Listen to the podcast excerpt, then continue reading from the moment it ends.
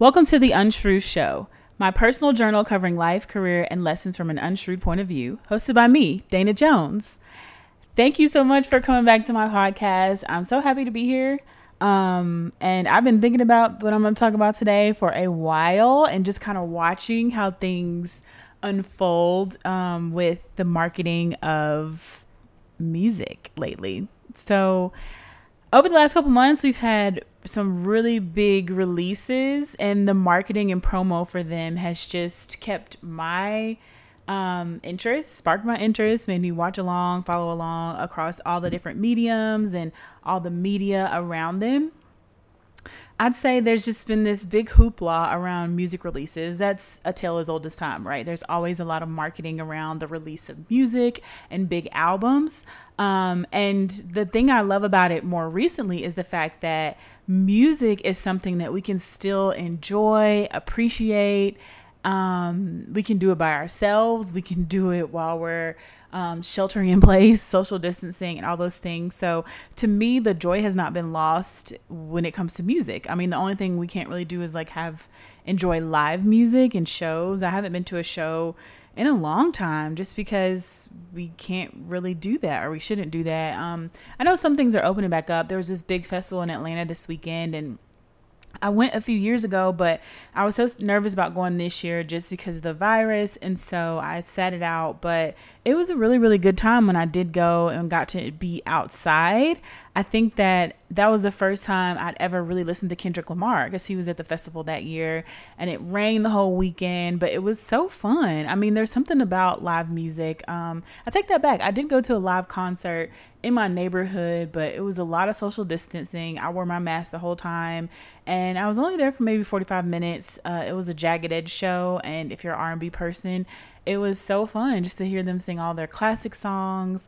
Um, I'd say they're definitely crooners. but what I want to talk about today is again getting back to this big promotion cycle around rap music.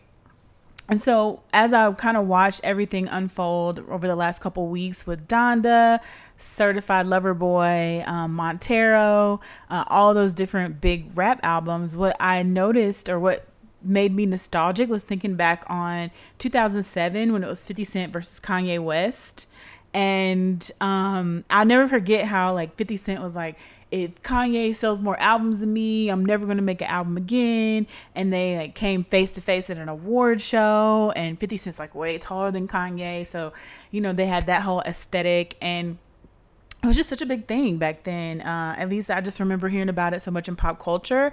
I remember even before that, there was like Jay Z and Nas and Ether and the different songs that they had going back and forth in their rap beef. And of course, I mean, a rap beef is like tell as old as time. And I think it's so interesting just because rap music sells a lot faster than like R&B music. So a lot of people are paying attention to rap music. It gets a lot of um, streams, a lot of downloads. And I remember in 2007 when Kanye and 50 Cent were doing that battle, it ended up being where they were releasing the albums on September 11th, and Kanye ended up winning. He sold like 900,000 albums. 50 Cent sold 600,000, and obviously it was a publicity stunt because 50 Cent didn't stop making music, even though he promised that he would if he lost. So, uh, just watching big stunts like that, and I think back then it was a little less obvious there were stunts. I mean, I think with everything that happened lately, especially around Donda, because I just I feel like Kanye always says he's gonna re- release an album, and then he doesn't release an album, and so I wasn't really even thinking about Kanye's music, especially with the different behavioral outbursts he's had and the different things that he's said. I wouldn't say I'm less of a fan, but I I do feel less interested in supporting his music and his concerts. And so out of the blue, I saw maybe a tweet that was talking about Kanye being at Mercedes-Benz Stadium and I'm in Atlanta, so you know, I've been to Mercedes-Benz Stadium and I was like, "Oh, that looks interesting." And I clicked on it and I remembered all the things that he's done and said recently and I was like, uh, I'm not supporting that." Um, and lo and behold, you know, it was streamed live on Apple Music. So of course, it's like you couldn't escape what was happening. So I heard about it. People asked me about it. I have a cousin that works in Mercedes Benz, so she worked one of the second event, I believe. And so it's like I couldn't really escape the the news around it. And um, you know, I was I thought it was an interesting setup for a show and also interesting that he was doing a listening party when the album wasn't out and selling tickets to a listening party. I always thought that listening parties were a little bit more intimate. So, yeah, the whole thing is a little suspicious. and then he didn't end up releasing the album. And then he did another one in Atlanta and he still didn't release the album. And he did another one in Chicago. And then when the album was put out, I was like, oh, it doesn't really look like it's finished because the cover of the album was just black. And you know, if you've seen any of Kanye's other nine albums, they have very artistic and creative covers. And um, by the time it got posted to streaming, I was like, oh, I think the the the people who are supporting this or engineering it or the label behind this was like, we're just tired of this. It's complete enough. Throw it out there. Um, and that's kind of what happened. So I did listen to it, but it wasn't. Um, I mean, I think Kanye is a great producer, but overall, it did sound like music in alignment with his erratic behavior. I guess that's the best way to put it.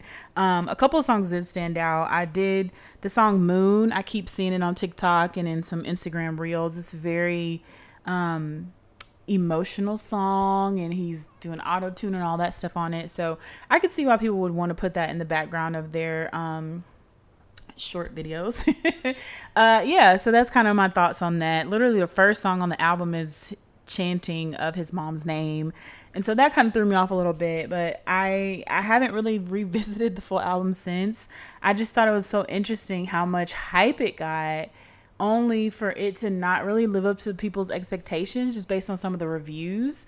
I think it's it kind of falls in line with 808s and heartbreaks, but not not quite the same. Um and I talked with a friend about this because I feel like sometimes when you're an artist and you have reached a certain level of success and done like your magnum opus or peaked, it's really hard to continue to create after something like that happens. And it's really hard to to in your mind say, "Oh, I got to beat the success of that. I got to be better than that." It's like you might not ever be. And one example that I talked to her about was Thriller, because I believe Michael Jackson was like 21 when Thriller came out, and so he lived into his to be 50. So it's like you know, you're constantly going to be chasing after the success of that one album, but that one album is is just it was so magnificent. It was so out of this world. It was something that you can't replicate the success of. So I kind of relate that to Kanye. I mean, even like a Katy Perry or a Teenage Dream. It's like that album was so phenomenal and so big. I don't know if you're going to be able to replicate it, but you still have a lot of life and career and creativity left in you um, but it's hard because you've you just had such a magnitude of superstardom success with one project, and so I think that same thing about Kanye. Um, and I also think that it was another beef because even though I mean I've seen some posts about how he put a song on his album and it was kind of shooting jabs at Drake, and then Drake put his album out, and then um, it was just such a huge thing, Drake's album, because I saw it was like number one streaming for the day for Apple Music. And I think it's just because, like I said, rap goes faster than all other genres. It sets a lot of trends, um, has a lot wide fan base. And so I think Drake has a wide fan base.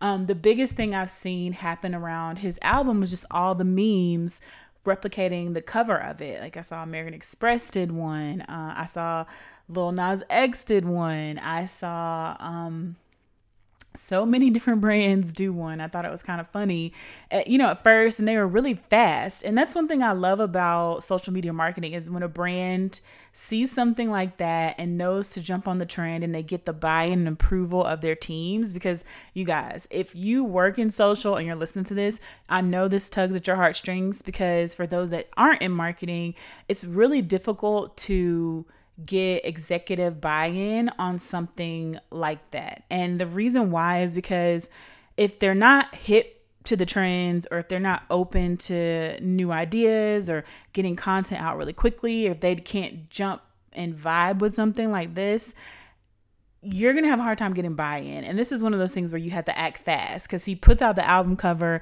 you can't be posting it like four weeks out as part of your content plan. It's one of those things that you got to kind of like stop and drop it into your calendar because it's real time, it's happening, and you got to just be able to roll with it and be creative.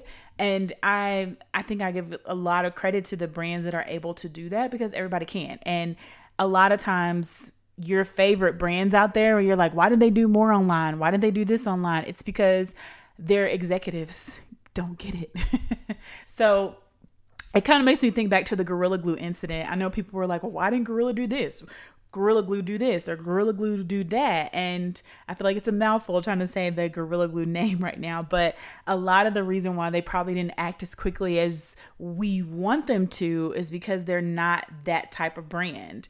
They don't really have to be super active on social media. They don't understand it. They don't get it at the executive level. Um, I never put the blame on like the, the social media manager because trust me, I've been there, done that, and it's really, really hard, especially in corporate settings, to convince executives of things that are in line with best practice practices things that are in line with being on trend things that are hip and happening i mean we're probably in different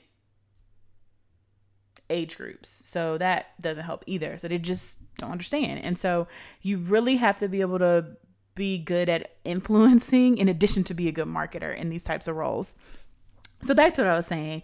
Um, Certified Lover Boy comes out. I have not listened to the full album. I heard a couple songs here and there. Honestly, I just it just didn't capture me um as a whole and i'd say some of the reasons why i'm not as into drake anymore are the same reasons i'm not as into kanye just because of his outside of music behavior and actions. And I also think being a man in his 30s to call your album Certified Lover Boy is kind of uh, it's different, but whatever. Um, so anyway, now we've covered those. I think that you know having Drake and knowing Drake's influence on the culture and the power of his music and the impact really pushed Kanye in a different direction and I think he was just like trying to be perfectionist on this album and really trying really hard and wanted to get it out to compete with Drake. And I don't think he came out on the winning end of this. Um, I definitely think you know Drake's album. I wouldn't say it's better because I didn't listen to it, but I'd say it's got gotten more buzz and attention around you know the number of streams that it's gotten in terms of the memeability of it which i think memeability is a factor when you're putting out a project like how memeable is it how memorable in that way online is your project going to be? And I think Drake's might have won there.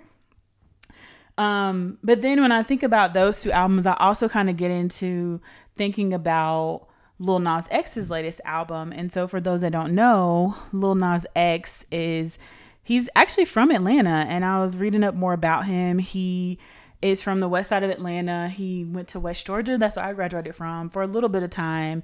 And he was basically just really big into social media, like all the social media. I mean, this guy like graduated high school in two 2017. So he's very young um, and really took off in with the hit Old Town Road, which I remember there was such a debate about that because they tried to say it wasn't country music, but it was country music in my opinion. I mean, but regardless of what it was or what label you want to put on it, I thought it was just a great song. It was fun, it was catchy. I feel like everyone was singing it. And so um, that song went number one for several weeks, and then he won a Grammy for it. It went viral on TikTok. And if you think about 2019, like going viral on TikTok, I mean, TikTok is TikTok is not like the newest thing on the block, but I feel like the buzz around how it can really influence the music charts is huge just because Old Town Road was not viral on there. I remember um, Savage getting a big boost from TikTok. Um, I want to say Captain Hook. I learned the Captain Hook dance. That one was so fun. A lot of Doja Cat songs. Like TikTok is really helping musicians get hits, like getting more attention to them. I see that there's a viral playlist or viral hits list on Apple Music now. And when I go there, I'm like, oh, I just literally listen to each song and do each TikTok dance because as my side hobby, I learn all the TikTok dances. But I can't say that I record myself doing them all, but I definitely learn them and have a good time like doing them on my own. It's kind of an embarrassing fact, but it's just the truth. And they're really fun. I mean, honestly, they're fun. And the repetition, I think it really keeps my spirits up throughout the day working from home. So, anyway, uh, Old Town Road was a smash hit. TikTok helped make it a smash hit. I also love that song Panini, where he's like whistling in it. It's really cool. So, over the last few months, he released the song Montero, which is actually his real name. And the video had like all this imagery that, you know, pol- commentators and um, media people. I wouldn't even say media people, but you know, there's a lot of talking heads and opinionated people out there who just didn't like the video, didn't like the imagery. People said he had some kind of agenda that he was pushing um, because he came out as gay in 2019. And I mean, I think that it's great that he's out and he's a rapper just because in the rap industry, I don't think everybody's had that freedom to just be who they are. So he's just being himself. He tried to put out these shoes with blood in them, these Nike Air Maxes that was just a little weird. I didn't like that one too much. But long story short, he puts out the video and it just gets so much conversation about how people hate it, how the imagery is just whatever it is. And there's just so much buzz and media around that. Then he releases the song Industry Baby. And it's just like, it's literally in a jail they have pink suits they the dancing i mean i love the choreography but it's just it's just diff- i never seen men dance like that um on a public stage. uh, but I like it. Like like I said, the choreography's awesome. He's a great dancer. He just has so much charisma um, that you know I really enjoy watching him, and he think he's entertaining.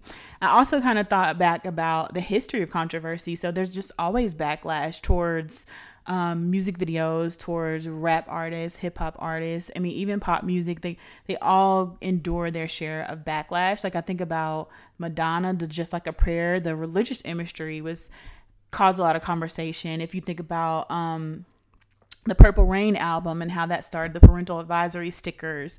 Uh, if you think about NWA, Ice T, Public Enemy, Sir Mix-a-Lot, like all of them had these huge, massive hits that caused a lot of conversation and caused a lot of people to talk and have an opinion and almost oftentimes drove change change of perspective change of um, laws and policies but all of them created a stir to an extent. And so i think that's a lot of what Lil Nas X has done with his album and his imagery. I really like that he's like again being himself and doing what he wants to do. And sometimes I'm like, what's marketing and what's just him existing? Like he had this whole prosthetic belly, um, and his album release was like giving birth, and he had all these different um nonprofits that people could donate to as the registry, which I think that that was definitely unique and um I like that he was driving attention to these different causes. I thought it was really great. I have listened to a good chunk of that album. I'm still trying to get through it, but it kind of gave me like Avril Lavigne vibes. Uh, one of the songs that for sure had like a rocker vibe. I like the song Scoop. I've added to my running playlist. Um, of course, I love the Industry Baby song. It's just so fun and easy to dance to. So I like those. Um, I think it's just again like really interesting to watch the different things that he did to market the album. In addition to the registry, I saw he did these billboards um, basically saying like if Lil Nas X bothers you, here's the website you can go to, and the website is literally a link to the cover of the album, which is him like laid back uh, nude, um, but you know, like a PG version because you can't see things like from the side.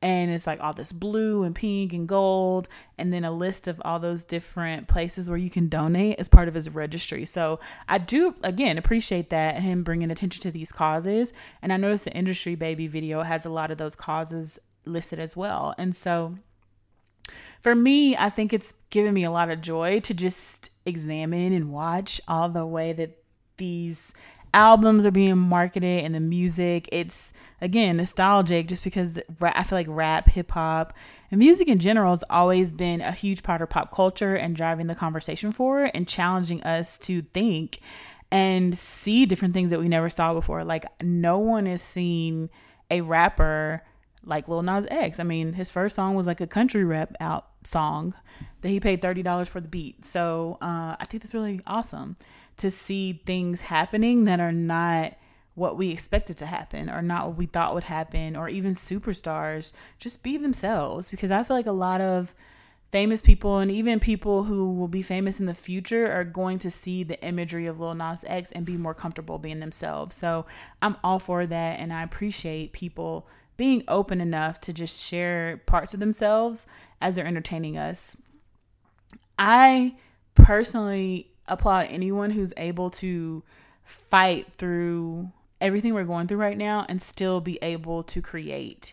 Uh, I thought about that when I was thinking about Kanye and the whole Donda thing and just wondered is does he really have the freedom to create in this season? Because it kind of seemed like maybe there was some conflict between what he wanted to put out and what he did put out and what he's been working on all this time, in addition to all the personal struggles that we all go through. Because I can't speak to one person's, I don't know his, but I know me, uh, it has definitely been a day to day struggle to just be like, hey, I want to create something. Hey, I want to do this. And just fighting through the fact that the pandemic is kind of lonely and um, I don't think I'm going to leave the pandemic the same person that I went into it being. So, acknowledging those things and being able to accept them now has been a big, big thing for me. And I'm really happy that I can just admit those. Like, it's been difficult to create the things that I feel like I want to create. And it's also been difficult to push through a pandemic. I just miss seeing people's smiles. I mean, I feel like with a mask, I'm like, a superhero or something nobody knows my identity. Anybody else out there feel like that? Let me know because I don't think I'm alone in that that logic. Uh, but I'm still a little bit fearful that the you know I mean the virus is still out there, but I'm still a little bit fearful and cautious about everything that I'm doing, and it's difficult because a lot of people have resumed normal life and it doesn't feel like normal times. So, struggling with that on a day to day basis. And I really find a lot of joy in still listening to music and still getting to enjoy and appreciate it. Uh, and still watch it being marketed. I think people have gotten really creative. Some of my favorite albums last year, they didn't get to tour their albums. And I know that that's how musicians and artists make a lot of their money is going on tour.